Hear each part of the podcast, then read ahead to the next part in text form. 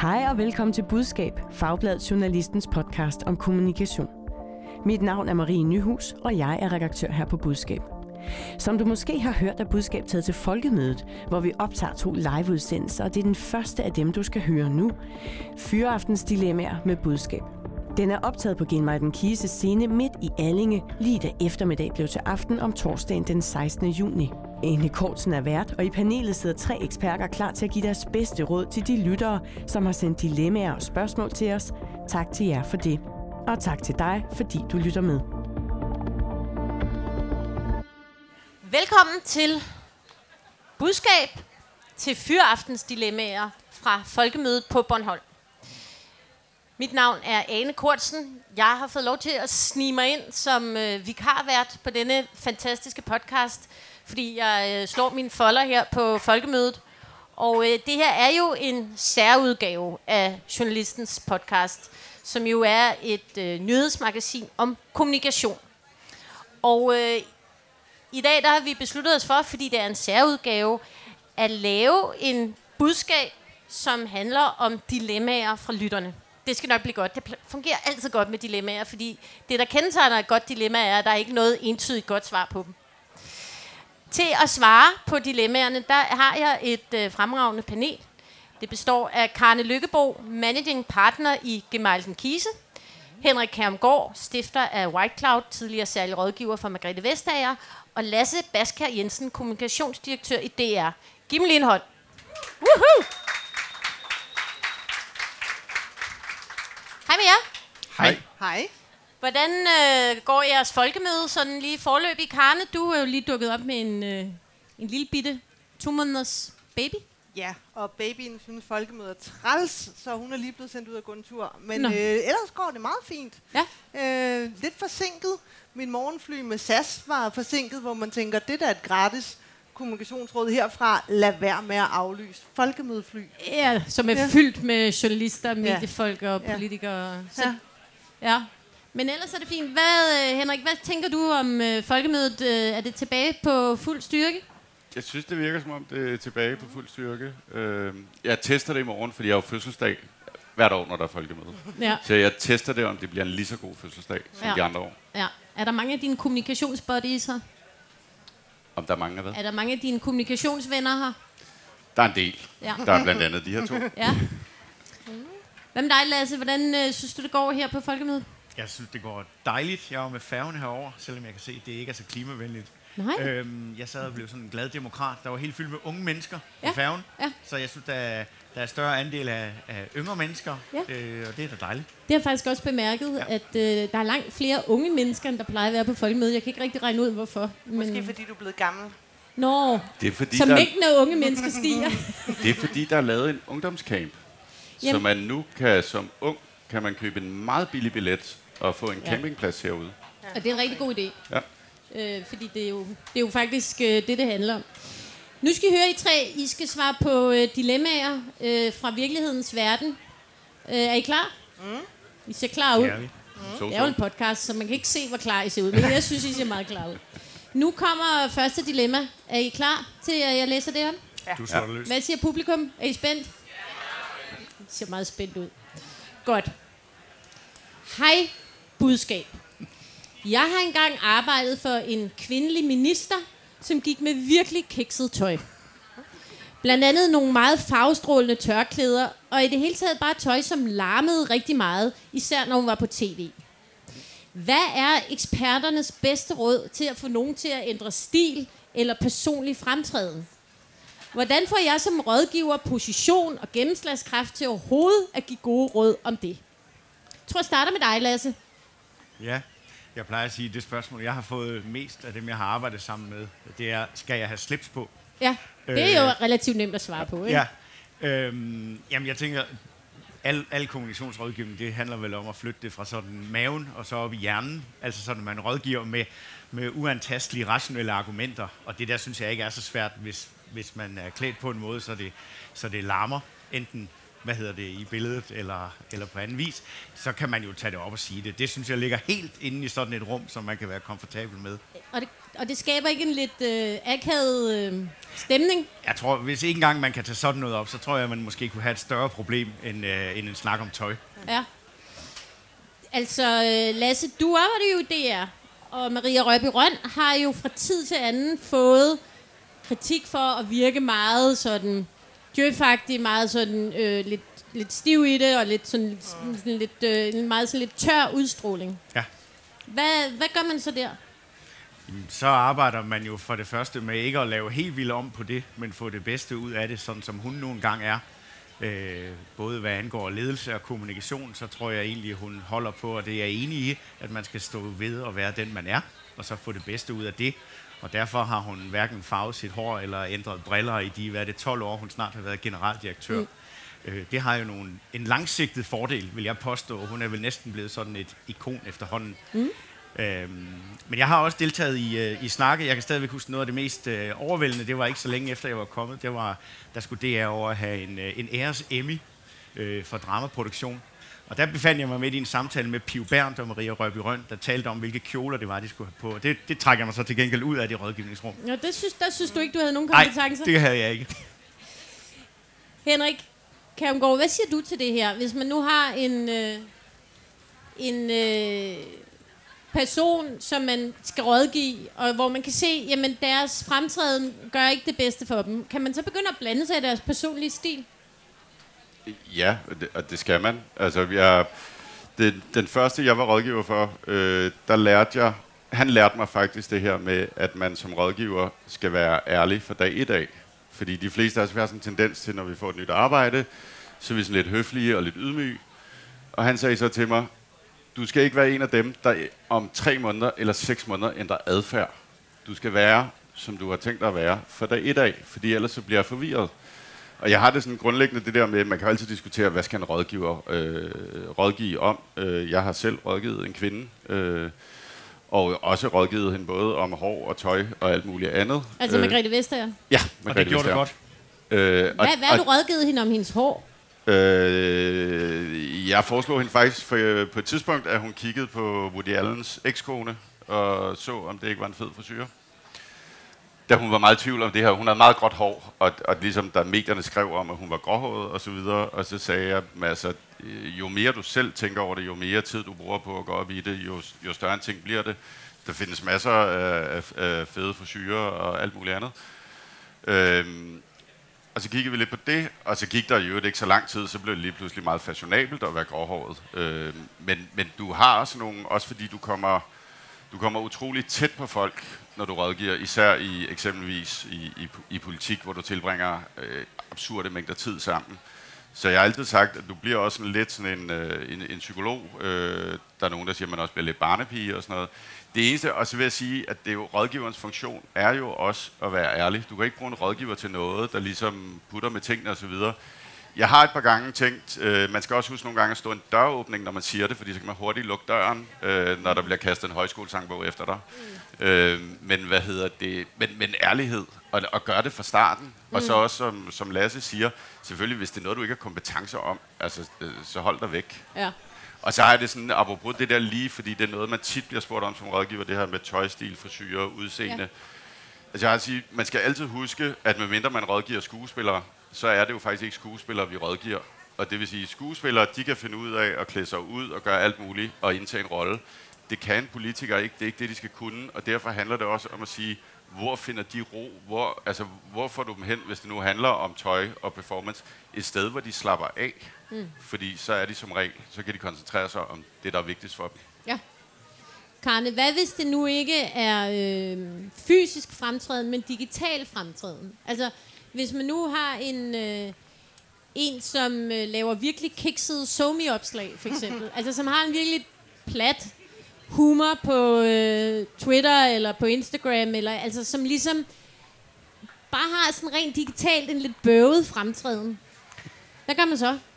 Jeg tror faktisk, det er nemmere at sige, at du er usjov, end øh, dit tøj er grimt. Altså, fordi det er sådan lidt at sige, mm, på digitale medier, der er der jo øh, indkassering ved kasse 1. Det er jo meget simpelt, hvor at man siger, så skriver folk, hey, det var ikke sjovt, eller retweeter det med sådan, hold da kæft nar, eller sådan noget, altså, eller du får ikke nogen likes. Jeg synes faktisk, det der med udseende, det er meget, meget værre, fordi det er jo noget, som folk går i krone og snakker om, og siger sådan, uh, hvad med det? Øhm, og altså derfor digitalt øh, super nemt, og det kan også godt være, at man så kan sige, det kan godt være, at du så godt kan lide at lægge badetøjsbilleder op, men nu er du så professor for et eller andet, så det skal du måske lade være med øh, på den måde, selvom du får mange likes på det. Så, så, så digitalt, meget sværere det der med tøj, jeg havde på et tidspunkt en, en, en, en kunde, som nemlig var meget, meget, meget videnstung, og fra en meget videnstung organisation, og også en, øh, en øh, dame i den voksne alder, og hun havde bare en meget, meget frisk øh, tøjstil. Altså, og også en, hvor der lige skulle knappes lidt op og sådan noget. Altså, og det var så fedt. Men jeg var sådan, du kan jo ikke gå hen. Altså, og det er jo jeg synes, det er svært at sige sådan noget, fordi man jo også spejler den verden, man ikke synes skal være. Og siger, selvfølgelig burde du blive taget seriøst med en eller anden frisk hårbøjle og fire knapper ned til navlen og sådan noget. Men det gør du ikke. Så, så nu skal vi snakke om, at vi skal ikke have pink polkaprikker på til det her. Ikke? Så ja. Mm. Men er der ikke også, Lasse, er der ikke far for, at altså, at ødelægge folks mojo, altså det, der gør mm. dem til det, de er? Jo. Altså, jeg tror godt, at vi alle sammen kan huske, at Måns Lykketoft pludselig ikke havde sit fipskæg længere. altså, det føltes bare... Jo. Altså, så kunne man gå og hisse sig op over det der skæg, men da det ikke var der længere, så, så savnede man det. Så det er vel også sådan en balance imellem. Vi kan jo godt lide folk, der er lidt ekscentriske, eller vi kan jo godt lide folk, der skiller sig lidt ud. Men det er jeg enig i. Det er også derfor, jeg siger, nu nævnte du generaldirektøren som et eksempel. Altså, jeg, jeg har jo aldrig syntes eller sagt, at hun skulle få øh, bobbet håret og, ikke, og øh, begynde at gå i tyrkisk tøj. Altså, man skal, jo, man skal jo et eller andet sted være der, hvor man nu er. Men, men det er klart, at hvis der er noget, der decideret larmer, og det var vel det dilemmaet gik på, så skal man selvfølgelig påpege det. Det synes jeg godt, man kan. Mm. Må jeg lige spørge, var det, var det en nu, er det skrevet i nutid? Er det en nuværende minister? Nej, det, det synes jeg, noget, jeg har engang... Jeg har engang arbejdet okay. for en kvindelig minister. Med friske tørklæder. Med friske det er Jytte Andersen sikkert. Ja. ja. Jamen, det kan du se, det kan du huske Jytte Andersen for, ikke? Det er jo, ja, ja. Øh, det, er jo det, det handler om. Ja. Og det skal man også lige huske, sådan nogle ting bliver jo også et karaktertræk over tid. Ja. Altså ligesom vi ved, Madeleine Albright, hun gik med broscher, øh, Hjelved, hun havde sin håndtaske og så videre. Og jeg tror også, at det man nogle gange som rådgiver også, og skal lære det med rådgiver, det er, at den der idé om, at man kan kontrollere alting. Altså hvis du nu havde en polka øh, prikket dragt på i dag, ikke utænkeligt. At, at så kunne vi jo godt sige, uh, Anne Korsen, så tænker folk, og det og det. Men det kan vi jo ikke vide. Det kan være, der sidder nogen dernede og tænker, hvor er det fucking fedt. Ikke? Ja. Altså, og det der ønske om, at du kan kontrollere, og du tror, at du kan kontrollere alting, altså det er i virkeligheden en af de største snubletråde som rådgiver.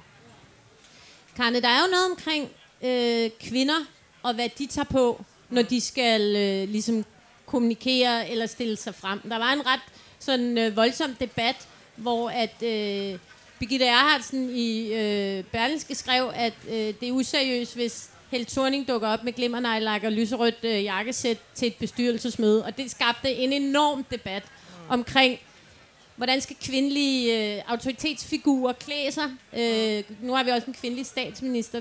Det er jo også en eller anden form for balancegang i forhold til, at man skal jo ikke svinge helt over og klæde sig som en mand, men man skal måske heller ikke... Altså, hvor, hvor, hvor, hvor vil du det, rådgive der? Det kommer jo helt an på, hvad du repræsenterer hvad du skal. Altså generelt så skal man sige, at det du har på må ikke fylde mere end den du er, den, det du siger. Og det vil sige, hvis du bliver enormt lyttet til, du er enormt respekteret, du er den bedste i dit felt, du er Danmarks tidligere statsminister osv., jamen så kan du godt fyre op for noget øh, glimmernejlak, fordi jeg er Danmarks tidligere statsminister, du skal nok høre, hvad jeg siger. Men hvis jeg er den nye pige i klassen, øh, jeg har lige fået et eller andet job, der kræver, at jeg får noget synlighed, og normalt er jeg rigtig glad for min lyserøde øh, rottehaler. Men så er det nok der, at du skal sige, okay, så toner jeg lige ned. Så reglen er meget simpel. Det, du har på, må aldrig larme mere, end den, du er, det du siger. Så hvor meget autoritet har du, desto mere glimmer nejlak kan du fyre op for. Alright. Så tror jeg, jeg skal have en stor polka-prikket dragt på i morgen, ja. hvis det er det, det betyder. Godt. Jeg tror, vi går videre til næste dilemma. Hmm. Kommunikation af fyringer mm. som jo er et meget øh, relevant emne. En kommunikationsmedarbejder i en offentlig organisation har skrevet til os om kommunikation af fyringer. Han oplever, at uanset hvad der er årsag til fyringen, det kan være, at man har taget kagedåsen, eller det er en leder, der ikke lever op til sit ansvar, så kalder cheferne og juristerne det for en personale sag. Og så må han ikke kæde afskedelsen sammen med sagen. Han kan bare sidde og vente på, at medierne ringer. Og så kan han sige, så kan vi bekræfte, at vedkommende ikke længere er ansat, men ingenting ud over det. Det betyder også, at vi kan ikke tage luften ud af en historie ved at fortælle offentligheden, vi rent faktisk har handlet i forhold til den forsømmelse, der har været. Vi kan bare henvise til, at vi tager sagen meget alvorligt, men det stopper jo ikke mediepresset. Har panelet et godt råd til, hvordan man håndterer disse personale sager, så vi ikke ender med at stå som komiske Ali? En svær en, Lasse. Hvad siger du? Skal jeg starte? Ja. Jeg er jo også offentlig ansat. Altså, Og du er også i DR. altså, der er jo lidt det der med, at nogle gange skal man jo prøve at fokusere på de ting, man kan lave om. Og altså, når nu rammen er, at der er nogle regler for, hvad man kan sige, så skal man jo ikke bruge alt for meget tid på at være ked af, at det er sådan. Så der er vel snarere noget om, det handler om noget intern afstemning af, hvad der reelt kan lade sig gøre, og hvordan håndterer vi det her. Og så må man så bruge sin kreative energi på andre ting og andre historier, som så er, er skønnere og giver en større energi. Ja. Så, så du mener at der er ligesom, hvis der ikke er noget at gøre, så er der ikke noget at gøre, så må man rykke videre. Men Vi kan godt lave et eller andet scenarie med, at så kan man lave alt muligt gedult og sige det til journalisterne under hånden, hvad der i virkeligheden er på spil og sådan noget. Men jeg, jeg tror egentlig, jeg nok er mere til at bare køre det helt straight. Man kan sige det, man kan sige. Der har jo været forskellige sager i, i DR, både mens jeg har været der og ikke har været der, Ja. hvor der er nogen, der er stoppet på nogle grunde, som alle mennesker godt kan regne ud, hvorfor er, øh, men hvor man ikke kan gå ud og sige det. Sådan er det jo bare. Ja. Henrik, øh, hvis den, det, det, det dør jo ikke af, altså sagen dør bare ikke af, når der ikke kommer nogen begrundelse. Altså det er jo noget, der kan optage folk i månedsvis, det her med, hvad skyldes en fyring eller en afskedelse. Så hvad skal man gøre sådan, altså nu siger Lasse, men der er ikke noget at gøre. Hvad siger du? Jamen, Jeg synes, øh, lidt, lidt det samme som Lasse i virkeligheden. Altså, fordi jeg synes grundlæggende, så skal du være ærlig. Ellers så har du lige fået en kunde. Ja. At, du, at du skal grundlæggende være ærlig, og du skal have respekt for at sige, at nogle gange så er der juridiske ting, der gør, at du ikke kan sige mere. Og du skal også huske på, at nogle gange, så kan det godt være, at du sidder som kommunikationsmedarbejder og tænker, nu synes jeg, jeg har en lille taktisk vinding ved at sige, nu slår vi hårdt ned, fordi sådan og sådan. Men du har måske andre gange, hvor du har behov for at kunne sige, prøv lige at høre her, personalesager diskuterer vi ikke i medierne. Jeg synes til gengæld, lige præcis med fyringer, der har jeg det sådan, hvorfor hedder det altid, vi er gået fra hinanden efter gensidig glæde? Ikke? Hmm. Altså Stig Ørskov og Henrik Kvartrup gik fra hinanden efter gensidig glæde. Mm, Det gjorde de jo ikke. Nej. Hvorfor ikke bare den- starte med at sige, vi har fyret Henrik Kvartrup, fordi sådan og sådan. Du behøver jo ikke at skrive sådan et spreadsheet om, hvorfor. Fordi virkeligheden er jo også, at vi lever jo ikke i en verden, altså vi har det jo lidt ligesom det er sådan ærestab, hvis man bliver fyret, men sådan er det jo ikke i virkeligheden mere. Der er masser af mennesker, der bliver fyret og får nye jobs bagefter, fordi de fleste mennesker ved godt, jamen det kan da godt være, at du er blevet fyret herover, men derfor kan du godt passe fantastisk ind i min organisation eller virksomhed. Jeg synes i virkeligheden, at, at nogle gange så kan du tage et hensyn, ved, altså hvis det handler om, øh, han har stjålet af kassen eller et eller andet. Men der har også netop været diskussioner af, at hvor længe kan du så, altså lad os sige, at det er en person, der begår noget det stedet kriminelt. Hvor længe kan, nu siger han, med vilje, bevæge sig under radaren? Øh, altså, så har det sådan, altså, vær ærlig og selvfølgelig respektere, der er noget, der hedder jura, og der er nogen, der, altså tænk, men lad være at lave de der aftaler, hvor man ligesom, mig og Karne, vi bliver lige enige om, at vi siger bare det her, ikke? Yes. Og så ved jeg godt om en uge, når Ekstrabladet ringer til Karne 700 gange, så kæver hun, eller ja. har en interesse i at sige noget andet. Og det er jo det, man altid altså, skal huske, derfor er ærlighed. Så bestemmer man jo selv, hvor meget eller hvor lidt man vil sige. Men skal man, Karen, skal man gå så langsomt til at altså intern råde imod, at man kommer med de her helt lukkede udmeldinger? Altså prøve at arbejde på som intern, at skal vi ikke bare sige sandheden, som Henrik øh, siger? Altså, Sand, vel sandheden, godt. sandheden kan jo Jeg sagde komme ærlig. Det ærligt, er noget og sandheden er ikke... Altså, der, der er jo ikke nogen grund til at komme med alle sine, alt sit beskidte øh, vasketøj, men, men, men, men jeg synes, der er altså en pointe i det der med, at jura er jo der, hvor god kommunikation går hen for dø. Mm. Altså, sådan er det bare. Ja. Det er sådan noget pisse fedt ned til legal, så er det stendødt, ikke? Øh, altid. Men, men, men, øhm, men der er noget med, at lige nu bliver vi nødt til alle sammen at genopfinde, hvordan vi taler om de her opsigelser. Fordi når folk så rent faktisk er gået fra hinanden god ro og orden, så tænker vi jo, nej, der er noget fisk med det, så du kan ikke engang kommunikere sandheden mere, fordi folk er så vant til, at det er pakket ind i de her mystiske spændting. Øh, så jeg synes det er absolut godt, man kan rådgive til at sige, måske skal vi ikke altid lægge lås og slå på det, øh, men det er godt nok en afvejning, fordi man har også personaleansvar. Altså man kan sige, at man er en kommunikerende virksomhed, men du er altså også øh, har et ansvar for nogle folk, der er ansat, og du skal gerne have nogle flere, der har lyst til at være ansat. Og hver eneste gang, det er sådan noget, ja, men Jørgen, han nåede lige præcis ikke sin KPI på 7,8, så nu er han ude, og det vil jeg forresten gerne fortælle til et eller andet øh, finansnyhedsbrev. Det kan man jo heller ikke byde folk. Øh, det var bare lige for at følge op. Som jeg forstod dilemmaet, så handlede det om sådan en konkret personalesag, hvad jeg synes var noget med en almindelig medarbejder. Jeg er sådan set fuldstændig enig i, at når det handler om chefer på et vist niveau, at der er der nok en tendens til, at man gør det meget indviklet for sig selv nogle gange det ender næsten altid der, for når man sidder inde i rummet med sådan en direktør, der er på vej ud, så er der mange følelser på spil, og det er nogle gange svært at argumentere for, at hvad der egentlig vil være det kommunikationsmæssigt rigtige. Der er nogle forfriskende eksempler. Jeg tror, at da Palle Strøm stoppede på TV2, der tror jeg bare, han sagde bare lige ud, ja, det var simpelthen fordi, jeg var ikke lige, øh, jeg kunne ikke lide det, jeg skulle her, så øh, det, kan der, det kan vi ikke putte så meget med. Og der er nogle gode eksempler på ja. det. Man kunne håbe på, at at de kunne inspirere andre. Mm. Fordi jeg, synes, jeg synes, det er en god pointe, Henrik, at sådan som arbejdsmarkedet er tak. i dag, så er, det, så, er det, så er det lidt mindre delikat, det der med at blive fyret et sted. Ja, og, og som Henrik jo også nævner, så ser vi jo også eksempler på, at den aftale, man så laver, den her efter gensidige overenskomst, at vi er blevet enige om at gå fra hinanden, det begynder ret hurtigt i de her tider med sociale medier og alt muligt andet, så begynder de jo ret hurtigt at falde fra hinanden, og så, er der, så siger Henrik Fortrup lige pludselig, ja, jeg blev fyret. Øh, og det er ikke rigtigt det der med, at jeg ikke vil, jeg vil dedikere mig til det journalistiske. Det kom fuldstændig bag på mig. Så virker Stig Ørskov jo pludselig rimelig åndssvagt, det der, ikke? Ja, og så kan du sige, jeg tror også, det der måske bliver hentet til her, det lyder som en sag, hvor medarbejderen, uagtet har gjort et eller andet, mm. sexikane, taget af kassen osv., og der kan du også sige, vi har faktisk vores, vi har været involveret i nogle sager netop om sådan nogle fyringer, øh, og der er lidt ligesom Garne, når kammeradvokaten så kommer, så tænker man, han tjener dobbelt så meget som mig i timen, og nu smadrer han det hele. Ikke? Men pointen er jo, at mange af de her sager er jo ikke afgjort i en domstol, og det vil sige, du kan ikke sige evident, ja, han tog karne på røven, eller nej, det gjorde han ikke. Det er tit, du handler et felt, der hedder ord mod ord, påstand mod påstand, i nogle meget svære bevislige rum, øh, fordi det jo som regel foregår, når der ikke er andre til stede. Øh, og det kan jo også være sager om chefer, der har råbt af medarbejdere og alt muligt andet. Og der har du et skyld, altså der har du et skyldigt hensyn, så længe du ikke kan bevise det, det faktuelt, så bliver du også nødt til at sige, hvordan løser vi den her? Og den løsning er jo nogle gange, at man sætter sig ned og snakker sammen, og så, det er ofte en mand, sjov nok, siger, jamen, så går jeg med til en frivillig aftrædelse.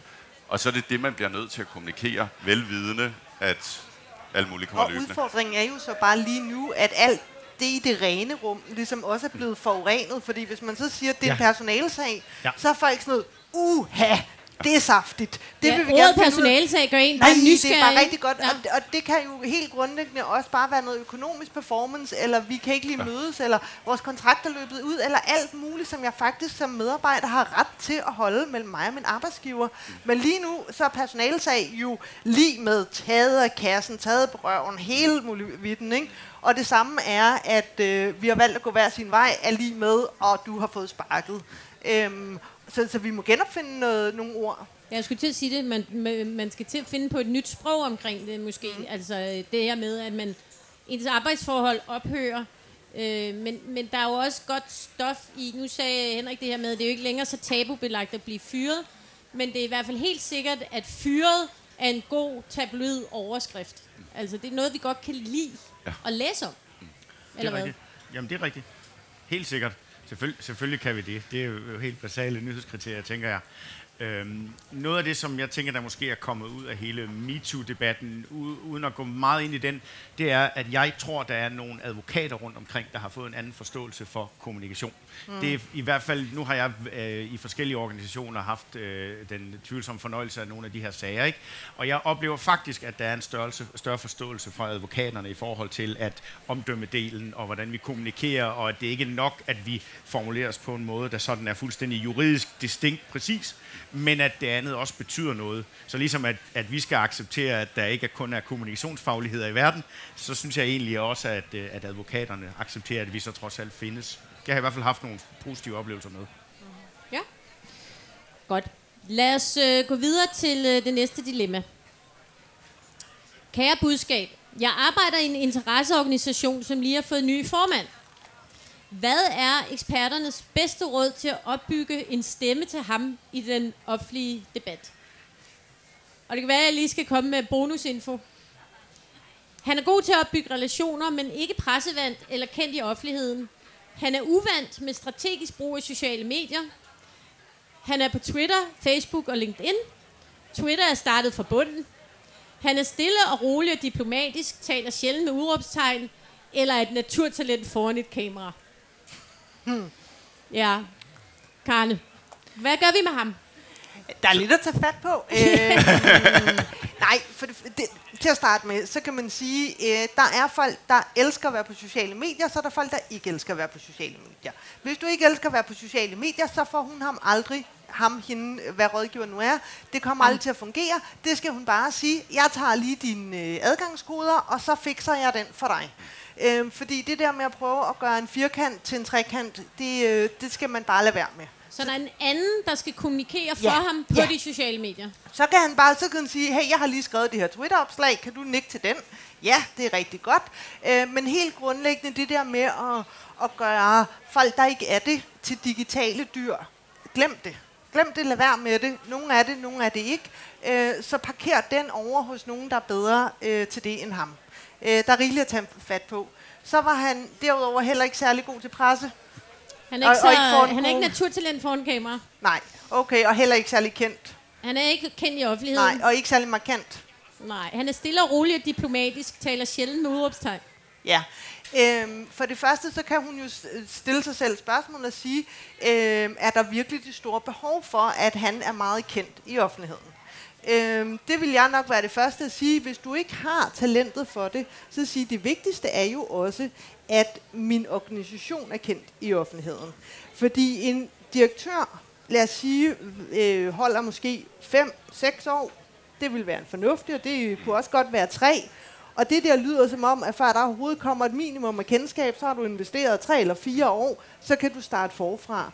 Og det er jo at sætte sig ned og sige, at være øh, direktør for en interesseorganisation, så giv, sige, en gang imellem skal du gå ud, og så gå ned, og så gå og kigge lidt rundt i økonomisk sekretariat, eller hvem der nu end er, og så sidder der en der, som bare er bravende god, og sikkert også kvinden, øh, som der ikke er nok af på skærmen, og så videre, og så sige, ved du hvad, det er dig, der skal tale. Øh, for jeg har faktisk ikke behov for direktøren. Han skal være god til sine stakeholders, han skal være god til sit arbejde. Så det der med at for, skulle foran et kamera, der vælger vi en anden.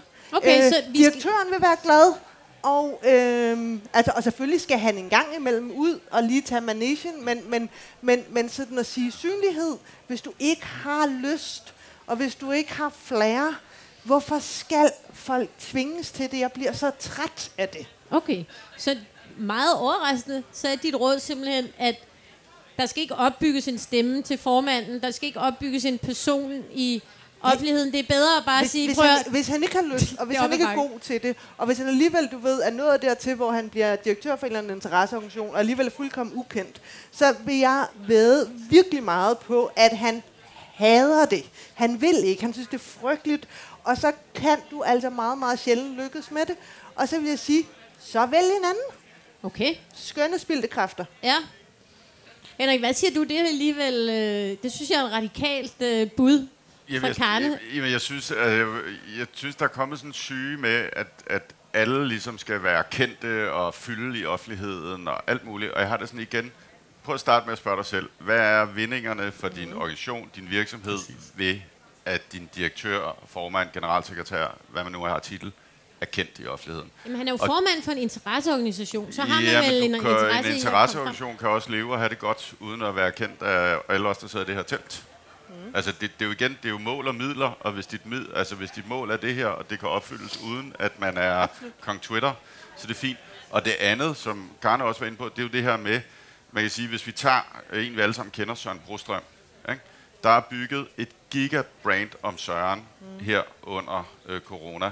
Men når han forsvinder fra SSI, det interessante er jo, hvor meget der bliver tilbage. Altså, mm. som Garne siger, de er jo forbigående, de her mennesker. Og det vil sige, den der øh, personlige branding af direktøren, og der skal du virkelig tænke dig om, fordi især, altså, hvor jeg sidder stadig og siger, hvis han forsvinder, hun forsvinder inden for en tidshorisont, altså, øh, tager han så halvdelen af vores brand med, fordi så leder man med en dårlig investering. Øh, selvfølgelig kan du gøre meget for folk, og der er sådan en masse lavpraktiske ting med, at du kan træne dem, du kan have folk, der hjælper dem på sociale medier osv. Men igen, så handler det også om det der med, som Karne siger, spejt rundt i organisationen. Er der nogen, der er mere egnet til det? Kan du lave et talsmandssystem? Kan du andre ting? Jeg synes, det er sindssygt vigtigt, organisationer og virksomheder spørger sig selv om, hvad er værdien for det, der bliver tilbage? Igen der øvelse, eller er det bare for, at en eller anden kan blive lidt mere kendt, og så hoppe til et større job i en større interesseorganisation. Ikke? Lasse, hvis vi nu, nu tilføjer lige noget til det her dilemma. Hvis det nu er en nyvalgt formand, der meget gerne vil have en stemme i offentligheden, og som den her interesseorganisation også ville nyde godt af, at. Yes. de havde en synlig formand. For dem kan jeg komme i tanke om mange af. Og vi har med en person at gøre, som bare ikke har opbygget nogen stemme endnu. Ja. Hvordan vil du så gribe den? Jamen, jeg vil, jeg vil godt lige starte, fordi det synes jeg gør det jo noget mere interessant, fordi mm. vi er et kedeligt panel her, tænker jeg. Fordi vi mener det samme tingene. Det, det mest banale i kommunikation, som man tit glemmer, det er det der med mål før middel. Altså, man skal jo have en snak med mennesket om, hvad det er, vi vil opnå. Og nu kommer du så med, nu er der faktisk noget, han gerne vil opnå. Men hvis nu ikke manden han havde en drøm om det, så, så bliver man hurtigt som kommunikationsperson Ja. en enorm irriterende størrelse, der så kommer og siger, at du skal på Twitter, fordi det synes jeg kunne være spændende. Mm. Hvis han har et ønske om det, så er det selvfølgelig en helt anden sag. Og så må man jo tilrettelægge et forløb, som nok kommer til at tage rigtig lang tid. Hvis manden han er fuldstændig, totalt ukendt, så må man jo finde ud af, hvad er det, der er historien, og hvad er det, der er de rigtige medier til det, der er vores medlemmer. Jeg har jo øh, selv for cirka halvandet år siden øh, stået i en interesseorganisation, der fik en ny formand. Han hedder, det vil jeg ikke sige, hvem ved, hvad formanden i Landbrug Fødevare hedder? Ja? Sig det. Råb det. Perfekt. Hvor mange vidste det herinde? Søren Søndergaard. Godt. Og det er ikke ham for enhedslisten. Så Og det er- virkelig godt Og arbejde. heller ikke ham Nå, for det. jamen, det, er, det er Jeg kan bare... også se der. Sø- Søren Sø- Søndergaard er en, en fremragende formand for Landbrug og Fødevare, og det synes hans medlemmer, han er. Jeg ved ikke, om du er medlem, og det er derfor, du... Men altså, der er en, en kolossal... Er det ikke, der er en stor opbakning til ham Ja. som formand. De mennesker, hvis interesser han varetager, de synes virkelig, de får noget. Mm. Og det er jo fordi, der er lagt en plan for, at jamen, der er nogle særlige medier. Det kan være børsen, det kan være landbrugsavisen, du læser, hvis du er landmand. Det er vigtigere, end om han sidder inde i news og kommenterer ting hele tiden. Så er det det, vi satser på. Vi kiggede på hans sociale medieprofil og blev i virkeligheden enige om, og det var nok et lidt sjovt greb i virkeligheden, at den primære øh, kanal for ham på sociale medier, det skulle være Instagram, fordi det i sig selv viste, at han var en anden type end sin forgænger. Han var et yngre familiemenneske, øh, der engang imellem kunne finde på at bygge en hule sammen med sine børn, samtidig med, at han også kunne sidde inde og snakke med Rasmus, Rasmus Prem inde på, øh, hvad hedder det, inde på Christiansborg. Så så valgte vi det, og så kørte vi benhårdt efter de ting. Og det synes jeg egentlig er lykkes, også selvom at der ikke er en kæmpe, øh, hvad hedder det, kendskabsgrad herinde i teltet. Og hvor meget af det er ægte, og hvor meget er iscenesat?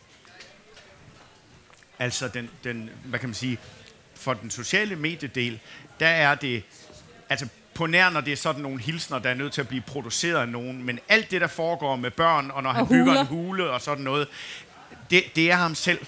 Og det er jo igen, altså det, der med, det, det er drevet af lyst, og det gør det alt andet lige mere troværdigt.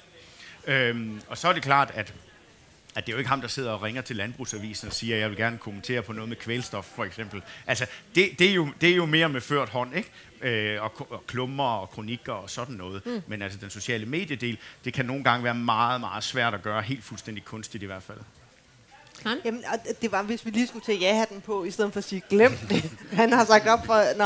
Øh, nej, så, så det er jo egentlig også bare for ligesom at sige, i Landbrug Fødevare er jo en meget stor organisation, men også i mindre organisationer, så er jo det, det er jo det samme, som altid vil være det råd, der siger, fint, så prioriter noget du meget snævert, enten nogle medier, øh, det er blandt andet det der med, når folk siger, at vi skal på sociale medier, jeg bliver sådan helt stresset, hvor jeg siger sådan, okay, hvad vil du eje? Øh, og det er sådan, så prioriterer nogle medier, for eksempel sige, jeg vil gerne være stor i Landbrugsavisen, eller i Dagens Medicin, eller hvad det nu end er, og så tage den derfra, mm. i stedet for det der, jeg vil gerne være kendt. Og sådan, Nå, altid for hvad og hvorhenne. Og hos, altså, Så man skal ikke være på alle sociale medier Nej, på samme for guds tid? skyld Nej. ikke. Altså prøv dog at gøre én ting rigtigt, og særligt hvis du er ny i klassen. Øh, så, så, øh, og det samme med, med medier, eller faktisk også en sag. Hvis det er en, der ikke rigtig kan øh, hisse sig op over noget, så gå og tyk lidt på det, og se, hvornår der er nogen, der propper en femmer i ham. Altså, og så lige pludselig, lige pludselig så er der noget, sådan, det mener du noget om. Så for søren. Og så gør det til en mærkesag. Fordi det får noget helt andet end netop det der med, jeg synes, du skal være på Twitter, fordi jeg synes, det er fedt, eller nu skal du mene noget om det, jeg har skrevet et notat om. Sådan, ja. Henrik, du øh, har jo arbejdet med Margrethe Vestager. Øh, hun blev formand i 2007. Du blev pressechef hos De Radikale i 8. Og hun har jo virkelig fået i den tid skærpet sin profil. Da hun startede, var hun jo en rimelig relativt ukendt politiker, ikke? Hvordan arbejdede du med at give øh, Margrethe Vestager en klar profil? Øh, vi skal meget ind.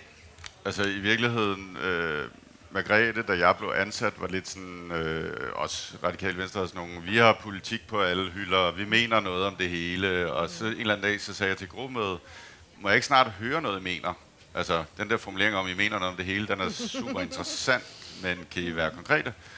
Og så lavede vi simpelthen, altså vi skar til, altså lidt ligesom i, i folks privatliv. Altså der er jo ikke normale mennesker, der er på alle sociale medier 24 timer i døgnet. Der er ikke normale mennesker, der øh, har 45 kroner. De vælger ligesom en, og så går de i hvert fald med hende et stykke tid. Ikke? Mm. Men, men altså vi begrænser os jo. Vi prioriterer. Og det er jo sjovt, at der er masser af mennesker, der ikke kan se, at det er jo det, du også skal gøre i dit arbejdsliv eller politisk virke. Så i virkeligheden, der blev foretaget en masse øh, prioriteringer, der blev også lavet ny visuel identitet, der var en masse ting, der blev lavet om. Men, men det store tog, det var sådan set prioriteringer og ek- ekstrem bevidsthed. I, øh, vi lavede blandt andet den her formulering om, at på en god dag er vi kun uenige med 90 procent af danskerne. Ikke?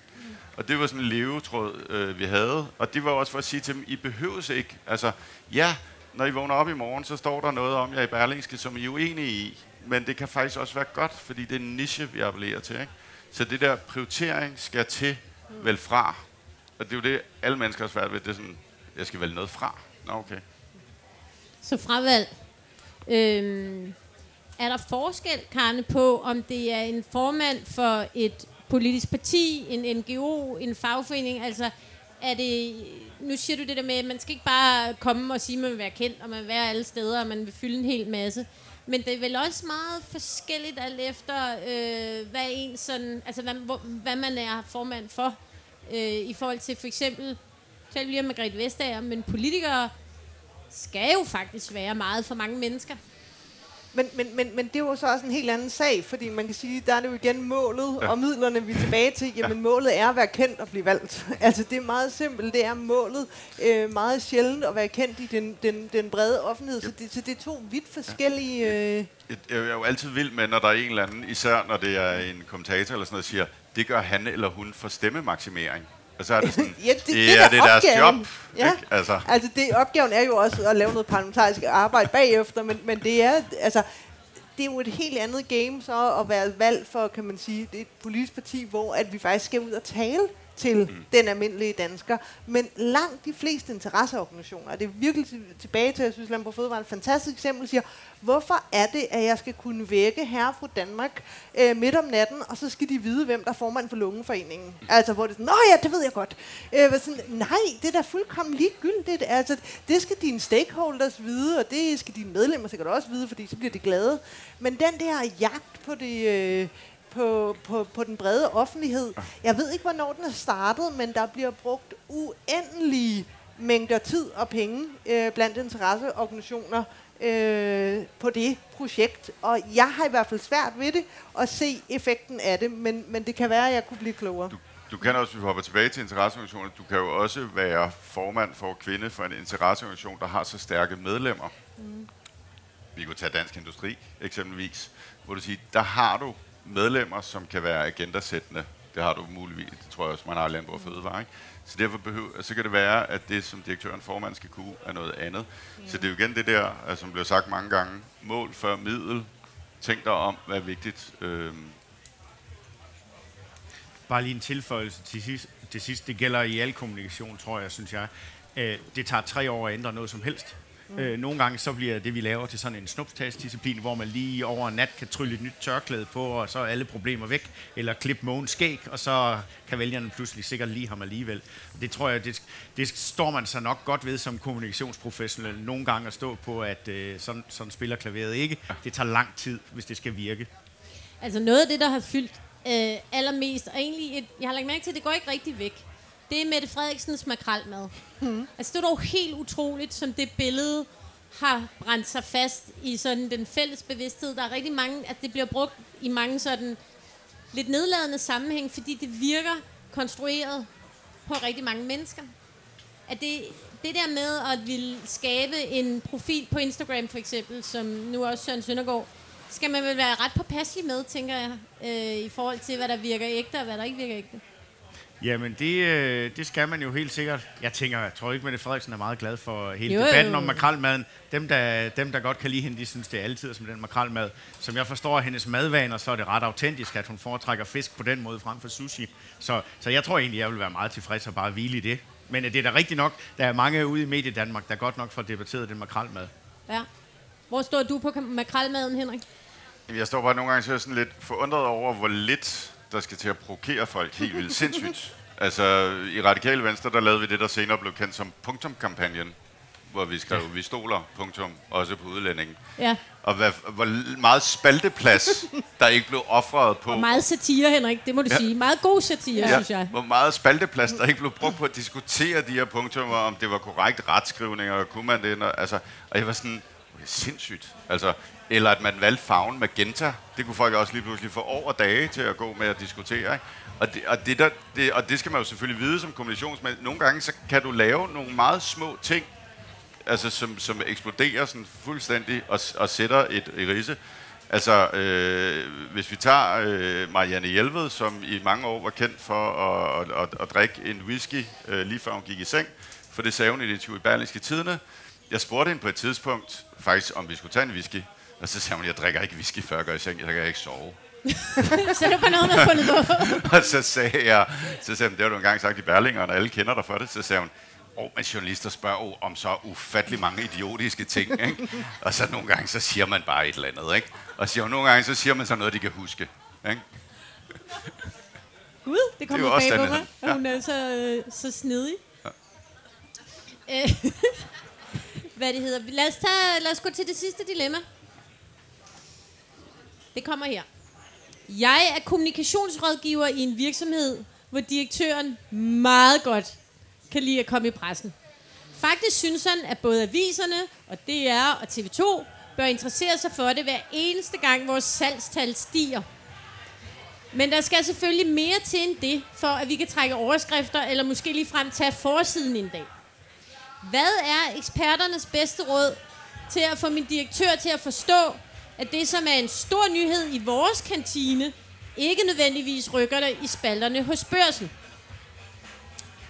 Og Lasse, I tager hele tiden udgangspunkt i, at I bare er på toppen af pyramiden. Og kan, men hvis vi nu går ud fra, at det er en, øh, en kommunikationsrådgiver, som ikke er, altså, øh, ja. som måske er relativt nyansat, eller som har en krævende direktør her, Ja. som ikke, simpelthen ikke kan forstå, hvorfor at hver eneste øh, ryg i salget ikke øh, skaber overskrifter. Jamen, hvis jeg så skal prøve at svare på en, en mere interessant måde, øh, altså, øh, det ved jeg ikke. det er ikke en særlig god måde at svare på. Jeg, jeg har været så heldig at være øh, i nogle organisationer, som har ret nemt ved at, at komme i medierne. Øh, også dem, jeg har været hos i det private erhvervsliv. Så det har ikke været noget kæmpe stort problem. Jeg ved helt ærligt ikke, om det er lige så nemt at stå og spille smart, hvis man sad hos den gamle fabrik eller sådan noget. Og derfor tænker jeg, at der, der er nok faktisk nogen her, der har, der, har, der har bedre eksempler på det. Hvis jeg skulle, skulle sige en enkelt klog ting, så tror jeg, at det der, uanset hvilket niveau man er i, nu kommer der endnu et bon mot, øh, relationer skabes i fredstid. Altså, man er jo nødt til at opbygge en relation hos den der mand, ma- eller det var en mand, ikke? Det var en direktør, ja. Ja, det er jo statistisk set sådan en mand lidt endnu. Øhm, hvor at, at der rent faktisk er en tillid til, at hvis jeg siger, at den historie, den kan ikke komme nogen steder hen, så, så tror vedkommende på den, og ellers skal man jo have en anden rådgiver. Øhm, så det skal man jo have opbak, øh, opbak, hvad hedder det, opbygget en, en tillid i forhold til. Ja. Men altså, jeg tror, der er nogen, der har bedre erfaringer. Ja, Karen ser lidt træt ud allerede. Jeg ser lidt træt ud. Jeg har været øh, PR-konsulent i 10 år eller sådan noget. Der, øh, der får du mange glade virksomhedsejere, som bare synes, de har en knaldgod historie som de da ikke kan forstå, at øh, ikke bliver kimet ned. Det kan faktisk være, at vi skal holde doorstep om vores kvartalsregnskab. Hvad synes du om, om det? Og så er man sådan, ja, det er en dårlig idé. Nej, øh, der er nogle ting, der virker øh, til øh, det der med at sige, at man skal have en relation i fredstid, og, og, og, og man bliver jo også altså, det må også være frygteligt at sidde i direktørens sted. Og han er begejstret for sin salgstal og sin produktnyhed, og hvad han nu er begejstret for. Og så kommer han ned, og så siger pressen bare sådan noget, så siger de nej, nej, nej. Så det handler jo meget om at sige, okay, kan jeg vinkle den om? Altså lad os prøve at sige, hvad kunne faktisk være en historie i det her? Og så vil jeg sige, en bas- simpel simpel, simpel trick, det er faktisk, at vi i forbindelse med medietræninger, der har vi sådan en intro til øh, nyhedskriterier og mediernes logik og sådan noget. Og det er guld værd, fordi det er lidt sådan noget, at siger, okay, fint nok. Er der noget aktualitet? Er der noget sensation? Er der nogle forskellige ting? Og det er jo også folk, der arbejder med journalistik og kommunikation. Alle folk. Hvis du siger noget til et rum af journalister, så er der ofte en, der siger, det er en god historie. Og så er alle enige om, og hvorfor er det præcis, det er en god historie, det ved vi bare alle sammen, det er. Men vi ved alle sammen godt, hvornår det er en dårlig historie. Mm. Og det der med at tage det op på et teoretisk plan og sige, der er den her formel. Hvis vi ikke kan fylde formlen ud, så har vi ikke nogen historie. Øh, og det er i hvert fald et meget konkret råd, der, der ofte har hjulpet mig. Men altså det der, det er altså fast arbejde at sige nej til en direktør, der synes, mm. han har øh, vundet lotto. Men simpelthen tage direktøren og give ham et øh, lynkursus i nyhedskriterierne. Ja. Er et meget godt råd. Det er meget konkret i hvert fald. Ja. Henrik, hvad siger du? Øh, jeg siger, at nogle gange så bør man have det der skilt med Barbara Bertelsens sms, hvor der står, husk forfængelighed en dødsund, og vise til de her direktører. Men, men nej, altså det, det, som Karne siger, altså der er, altså der er jo værktøjer i forhold til PR, og der er gode og dårlige historier. Det handler om at forklare, hvad kræver det for en god historie. Der er så også en del mennesker, der har den her med, PR er jo gratis, ikke? og så glemmer de lidt, de betaler karne for det, eller de har sat en medarbejder til at ringe til 45 medier, og de fik ikke nogen historie i nogen af medierne, og så kunne de lige så godt have købt en billboard på Rådspladsen. Ikke? Og altså, pointen er igen det der med, altså, lad være at prøve at sælge historier. Hvis du virkelig har en god relation, så kan du godt få nogen til at skrive om, at du har udnævnt en eller anden key account manager, men det kræver ekstremt gode relationer. Ikke? Men, men ellers, så, altså, find en rigtig historie. Altså, hvis det er salgstallene, hvis det er det der, se, vi har solgt dobbelt så meget som sidste år, hvorfor er det væsentligt for omverdenen? Hvad er der interessant? Kan man bygge noget ind i det, som gør det til en, en, en væsentlig historie? Ikke?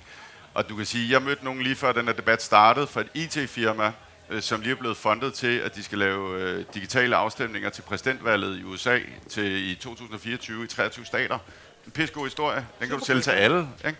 Men at et eller andet skofirma har solgt dobbelt så mange sko, som de gjorde sidste år. Altså, det er bare ikke Ej, men der er det jo og så det, også bare, at man må stille de rigtige spørgsmål, ja. og så kan man sige, er der, okay, må, må jeg få jeres regnskab? Hvad? Ja. Gud, ej, hvor vildt, vi begynder at sælge flere sko i størrelse ja. 42. Har det noget med transseksuel at gøre? Halløj, ja. afsted med den. Altså, nå, men altså, prøv at grave et eller andet. Altså, jeg har det så de, de mystiske regnskabshistorier ud, ja, fordi ja, man bare altså, må sådan sidde og bladre men, og finde men, noget, der er spændende. Men det er igen også det der med, og så kan du sige, er, altså det er igen det der med både, er der en væsentlig historie, er, er PR den rigtige kanal? Kunne der ja, være ja. andre kanaler, som er hurtige og gratis?